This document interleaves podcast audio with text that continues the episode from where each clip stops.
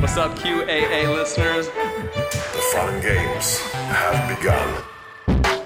I found a way to connect to the internet. I'm sorry, boy. Welcome, listener, to Premium Chapter 128 of the QAnon Anonymous podcast, the Naomi Wolf episode. As always, we are your host, Julian Feeld. Annie Kelly. and Liv Agar. Today, we'll be detailing the marvelous adventures of Naomi Rebecca Wolf, a third wave feminist turned political advisor to the Clinton and Gore campaigns. Wolf's Twitter account was recently terminated after a prolonged stint of activism, this time entirely related to her views about the COVID 19 virus and various official measures used to combat it. The result is that Wolf's name now comes up in pro QAnon Telegram channels. Here are some reactions to her Twitter ban. Q News official TV says, Naomi Wolf has been deleted from Twitter for questioning the scamdemic. To Hell with Evil says, Dr. Naomi Wolf suspended from twat. Not surprising at all. I just know that person is British. I can just tell. It's bloody twata. Finally, Silence, where the E is a 3, says, Do Naomi Wolf have a Telegram channel since she got banned on Twitter? So people are waiting, awaiting their, their hero. But to add to this clamor of support among people who would usually detest a former Clinton operative, Naomi has also been invited on increasingly extreme right wing shows, including the Dinesh D'Souza podcast and Steve Bannon's War Room, where she raised money from his listeners for her Five Freedoms campaign and was told by Steve that she was, quote, at the cutting edge of this fight and that he was honored to have her on the show. Things have been looking increasingly grim for this feminist icon. Now, of course, I was always a soldier in the Paglia army, holding the wolf pack to task with our acerbic critiques of the third wave. But not all of us can hold 100% correct feminist views. Some, like Dr. Annie Kelly, PhD, once, quote unquote, ran with the wolf, as the kids say. And since recent developments in Naomi Wolf's career have resulted in Wikipedia listing her occupation as, quote, public speaker, business owner, conspiracy theorist, I assume that in this episode, Annie will come down hard on her former darling with a firm but clear endorsement of private public censorship and possibly even forcing Naomi to wear an ankle monitor. It's an easy win. Unusually, Annie, you did refuse to let me see the script before recording. So I'm sure that's just like a glitch, right? You have a watertight approach to this material, I'm assuming. Yeah, that's right. I just wanted it to be a surprise. Naomi Wolf. Hello there, my precious little listeners. It's your UK correspondent, Annie Kelly, speaking. I come to you today not as a podcaster or an academic, but an activist, fighting against the almighty forces of big tech censorship, even if it costs me everything. Oh boy. I am here with a simple mission. We need to get Naomi Wolf her Twitter account back. Ah, for fuck's sake. Dr. Naomi Wolf, for those of you who don't know, is a very famous American author and journalist, and as Julian said, a one time consultant to the Bill Clinton presidential campaign. The daughter of two American academics, she has published eight books since her debut publication of The Beauty Myth in 1991, all of which are critiques on various aspects of modern culture and politics from a liberal feminist perspective. Perhaps what she is best known for in the current moment, though, is having, in layman's terms, lost her damn mind during the COVID 19 pandemic. Who can relate? exactly, we, we stan a relatable queen. A BBC article gives a courteous sum up of some of her greatest posts before Twitter shamelessly deleted her account on Sunday. Dr. Wolf, well known for her acclaimed third wave feminist book, The Beauty Myth, posted a wide range of unfounded conspiracy theories about vaccines. One tweet claimed that vaccines were a, quote, software platform that can receive uploads. Is this a win- do, am I getting the Windows 10 Uh, vaccine or the Linux one? Cause... It's like WikiLeaks. Everyone can send stuff in, and um, but only the best will be published, hopefully. She also compared Dr. Anthony Fauci, the top COVID advisor in the US, to Satan to her more than 140,000 followers. Most recently, she tweeted that the urine and feces of people who had received the jab needed to be separated from general sewage supplies while tests were done to measure its impact on non vaccinated people through drinking water. Now, I know what you're all probably thinking.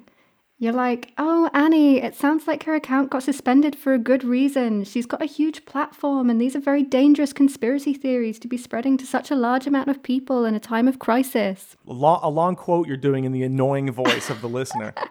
Stupid listener. That's you. That's all Oh, of you. This is how I talk. I'm a listener to QAA. Mm.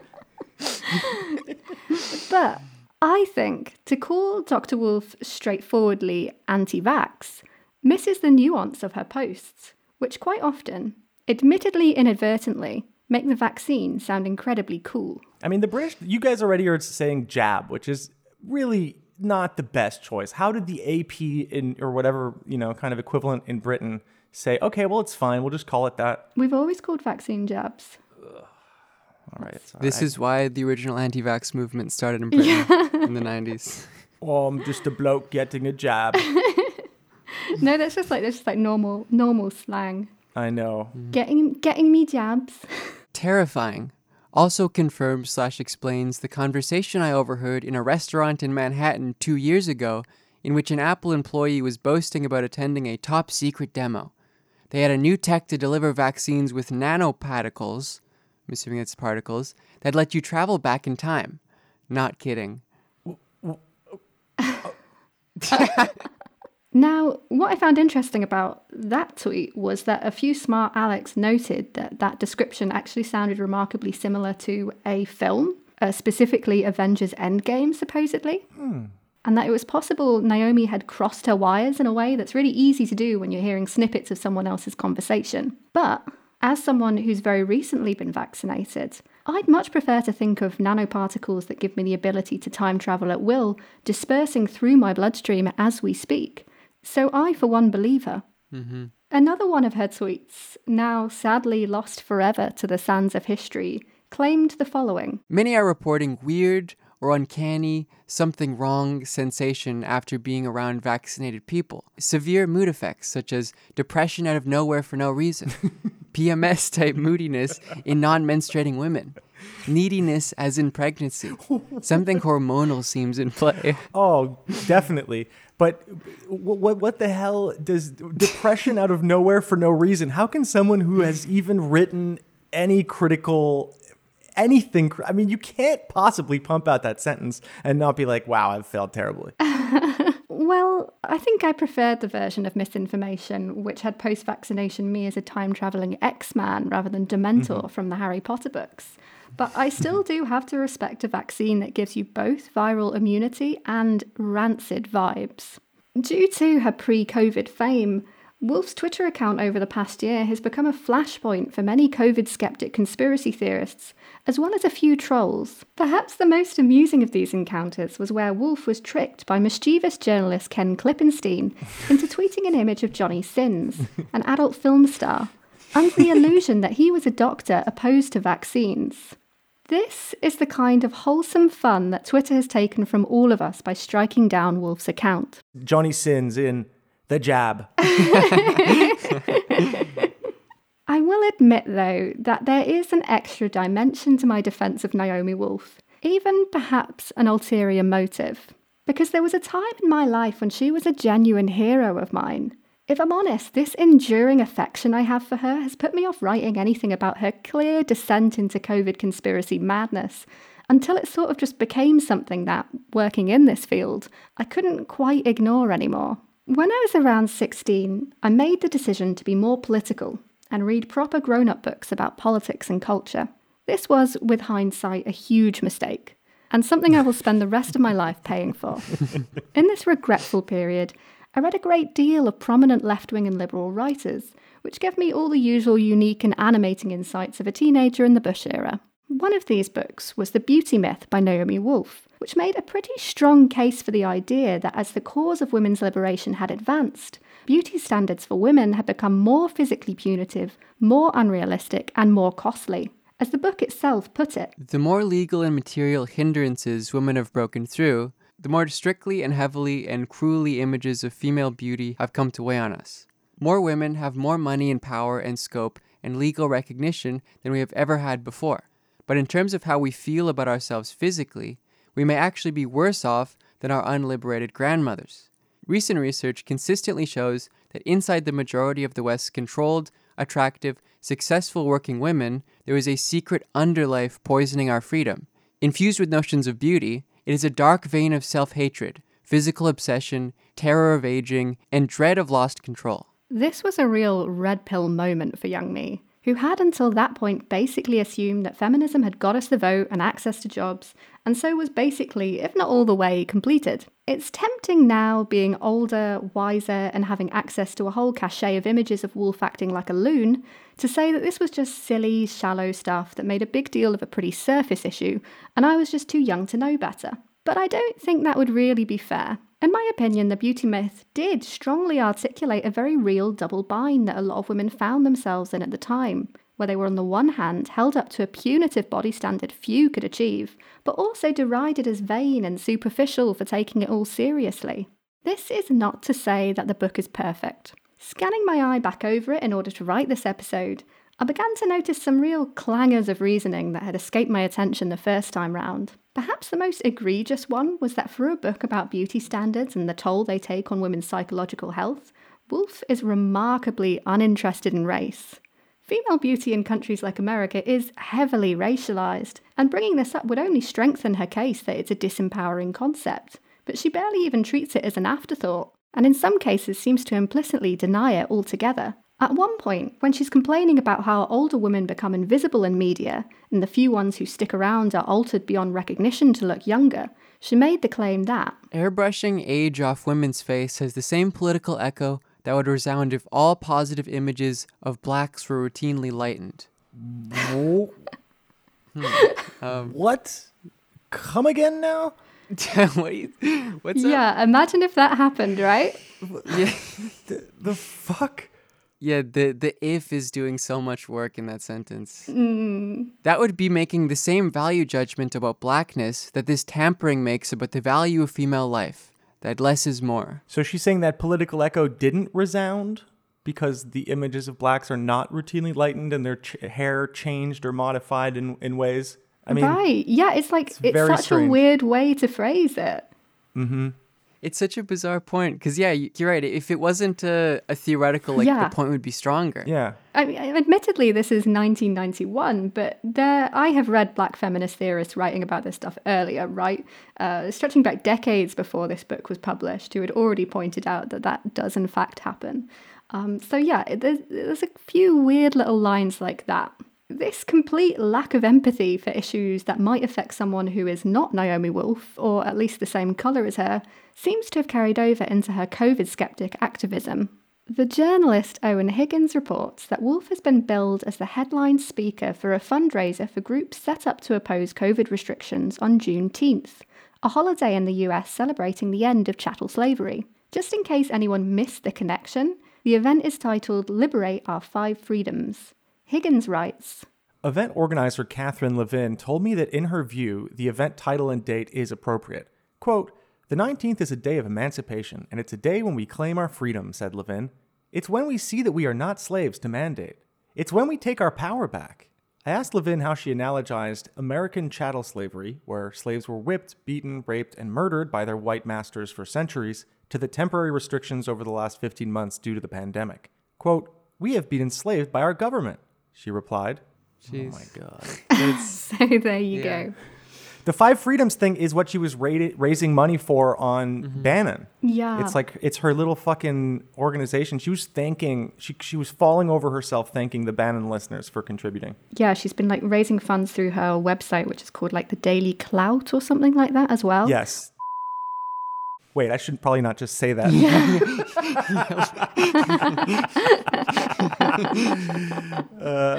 So uh, yeah, if you just want to go there and donate to the, uh, Steve Bannon encourages you to. but perhaps the real smoking gun in the beauty myth that points to where Naomi Wolf would go next is the use of statistics. The beauty myth contains all sorts of shocking and disturbing facts, the kind that are impossible to ignore. Like the fact that 7.5% of the total women and girls in the US had anorexia at the time, or that there were 150,000 deaths per year from the disease. As it turns out, neither of those were correct, by quite a margin. In fact, the errors were so numerous and shocking that a peer reviewed article was published in an academic journal on the study of eating disorders to correct her numerous mistakes. The article explains its methodology here. All 23 statistics on anorexia nervosa of the Beauty Myth in the first edition were compared to statistics in recent reviews of epidemiological studies. According to these reviews, in Western countries, 350 individuals of every million suffer from anorexia. Each year, the incidence is 82 per 1 million people. About 90 to 95% of anorexia nervosa patients are female. Young females 15 to 30 years are at risk. 0.3% of them suffer from anorexia. Of all anorexia patients, 0.56% die each year. When her mortality statistics, 150,000 annual deaths, is divided by the true statistics, 525, her exaggeration can be quantified in a simple overdue factor.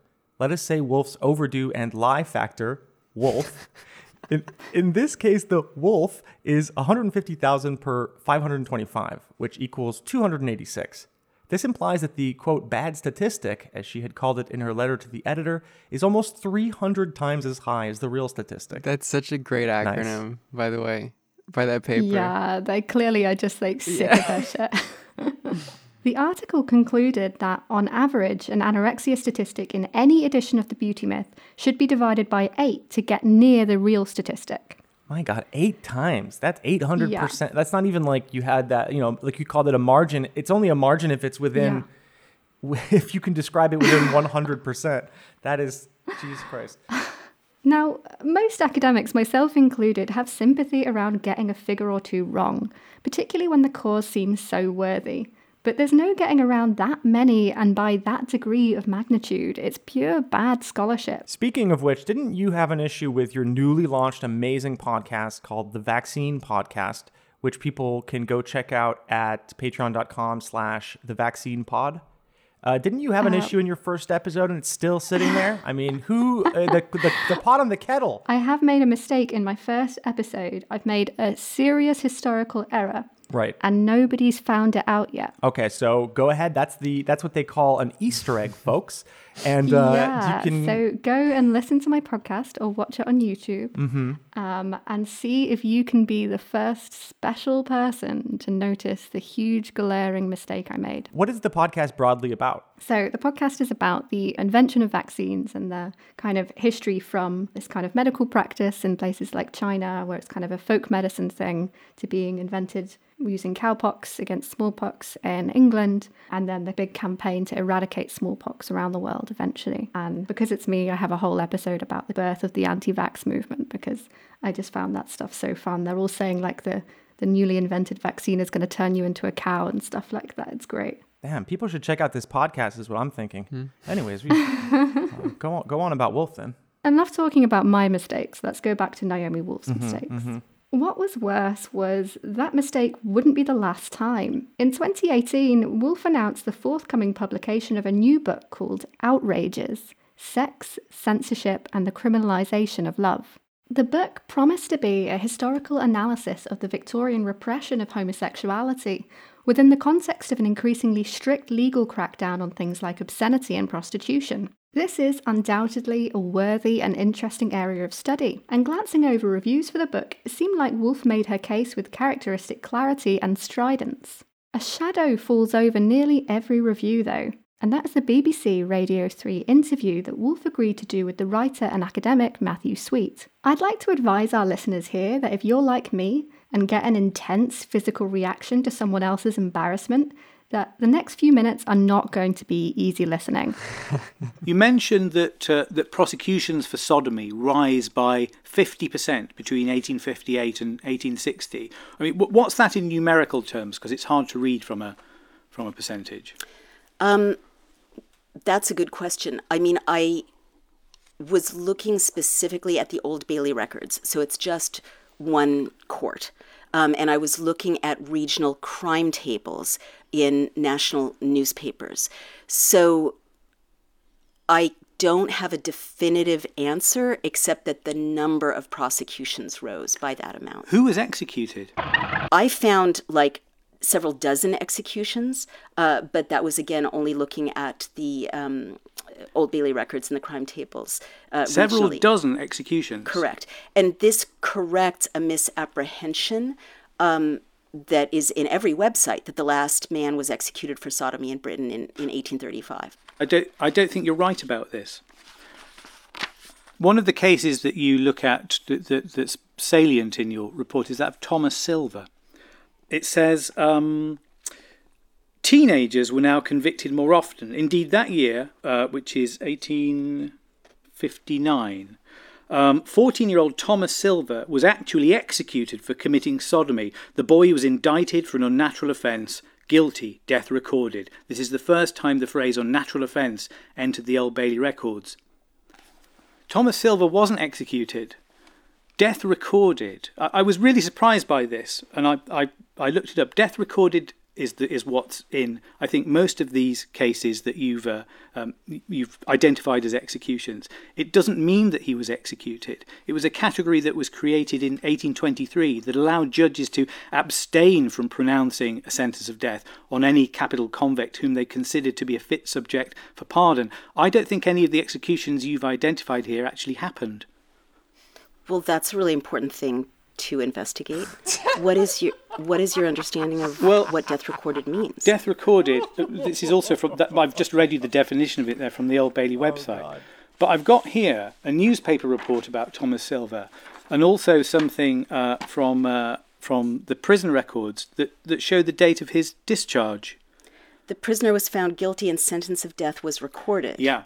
Ah, but see, but the, the jury next... recommended the prisoner to mercy on account of his youth. See, I think this. I think this is a kind of.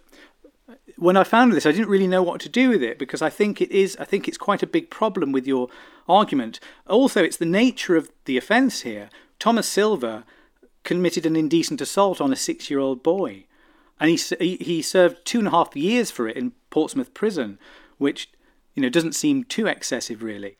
So I'd like to imagine that every argument in uh, UK academia is about the statistics of buggery. this is horrible that to listen to. Awful, You're right. That geez. when she literally reads, like basically, it's like she didn't read the end of the sentence the first time she was studying it, yeah. and she just finally reads it through to herself. Yeah. It's that hurts. That's yeah. that is awful. I think, yeah, when we announced we were doing this episode, someone called it like the Hindenburg of radio interviews.